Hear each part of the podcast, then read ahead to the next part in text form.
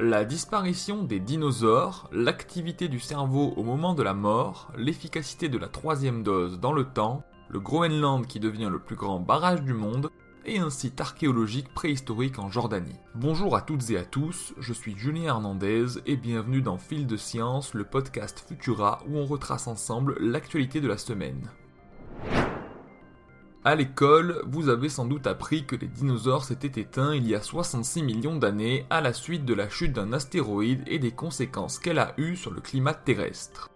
Néanmoins, une question sans réponse laissait les paléontologues perplexes. Pourquoi certaines espèces sont-elles mortes tandis que d'autres ont survécu? L'hypothèse la plus soutenue était que le moment où l'astéroïde s'est écrasé a certainement joué un rôle prépondérant. En fouillant le site de Tanis dans le Dakota du Nord aux États-Unis, les scientifiques ont mis la main sur des fossiles de poissons qui ont été les victimes directes de la chute de l'astéroïde. Les masses d'eau déplacées par l'impact auraient charrié une grande quantité de sédiments sous lesquels eux et d'autres créatures marines auraient été enterrés vivants. En analysant les eaux des poissons grâce à plusieurs techniques de pointe comme les rayons X et des enregistrements d'isotopes de carbone, ils ont pu déterminer à quelle saison les poissons étaient morts. En effet, selon la saison, la présence en zooplancton dans l'environnement n'est pas la même, et cela a des répercussions sur la croissance osseuse des poissons.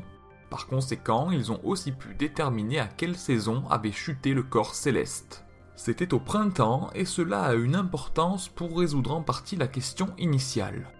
Si c'était le printemps dans l'hémisphère nord, c'était l'automne dans l'hémisphère sud, une période rude à l'approche de l'hiver, ce qui peut expliquer pourquoi certains organismes sont morts tandis que d'autres ont survécu. Savons-nous ce qui se passe au moment où nous mourons? Assurément non. Mais des neuroscientifiques viennent d'observer des corrélats cérébraux chez un patient épileptique victime d'un infarctus. Avant et après l'arrêt du cœur, ils ont identifié la production d'ondes gamma par le cerveau. Ces dernières sont peu spécifiques étant donné qu'on les observe aussi lors de phases de méditation, de récupération de la mémoire, de flashback ou encore de rêve. La production de ces ondes gamma pourrait constituer une explication bien plus cohérente pour les cas d'expérience de mort imminente où les personnes assurent être sorties de leur corps ou avoir vu défiler leur vie devant leurs yeux. Néanmoins, cette étude ne concerne qu'un seul patient qui était en mauvaise santé.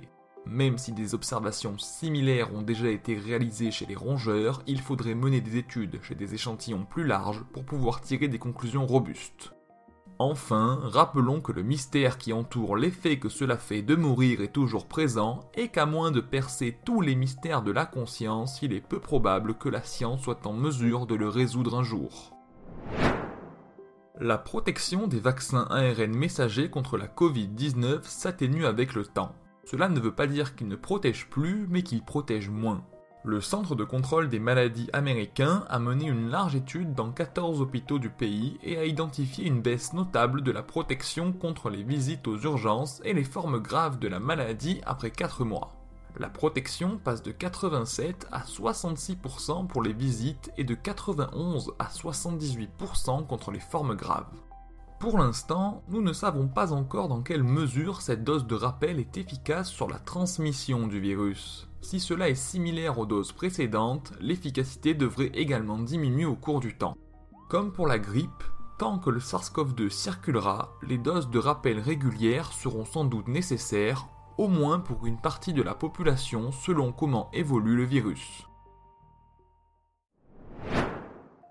Savez-vous comment un barrage hydroélectrique produit de l'électricité? Grossièrement, c'est un énorme volume d'eau qui s'écoule avec en fin de parcours une turbine qui permet de faire fonctionner un générateur. Malheureusement, le Groenland est en train de devenir l'un d'entre eux.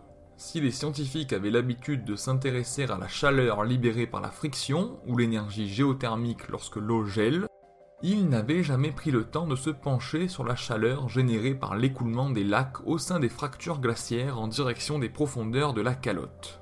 Leur intérêt est venu de la volonté de comprendre pourquoi les lacs du Groenland se vidaient aussi vite. Le taux de fonte mesuré était aussi élevé en surface qu'à la base de la calotte. Pourtant, la base n'est pas exposée à la lumière du soleil.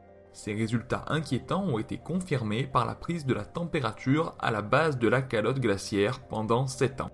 La température y est anormalement élevée, 0,88 degrés alors que le point de fusion est de moins 0,40 degrés. Ces résultats constituent de nouvelles données à intégrer au modèle climatique qui pourrait prédire une élévation double ou triple du niveau de la mer par rapport à ce qui était déjà prévu. Une nouvelle découverte réalisée par une équipe franco-jordanienne en mission depuis 10 ans vient d'avoir lieu dans le désert jordanien. Ils ont révélé au grand jour l'un des plus anciens systèmes architecturaux humains, étant donné qu'il date de 7000 ans avant notre ère. Selon les archéologues, ces longs murs de pierre pouvant faire plusieurs kilomètres de long servaient à canaliser les troupeaux de proies, notamment des gazelles, pour les conduire vers un goulot d'étranglement puis vers un espace plus restreint afin de les abattre. Sur le même site, l'équipe a découvert un hôtel, des poupées animales et des stèles en pierre, tous les ingrédients pour conclure que des rituels s'y déroulaient.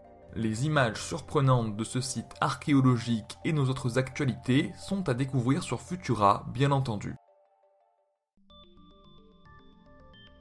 Pour ne rien manquer de l'actualité scientifique, n'hésitez pas à venir nous retrouver sur vos applications audio préférées et à vous abonner à nos productions audio. Cette semaine, Fil de Science est à la une des podcasts sur Amazon Music et vous pourrez également y retrouver tous nos autres podcasts, Bêtes de Science, Chasseurs de Science, Futura dans les étoiles et Open Impact. On est aussi sur Deezer, Spotify, Podbean et tous les autres et si vous avez moyen de nous laisser une note ou un commentaire, on sera ravi de savoir ce que vous avez pensé de cet épisode. Pour le reste, on se retrouve vendredi prochain avec toujours plus de nouveautés scientifiques. Et d'ici là, bon week-end à tous.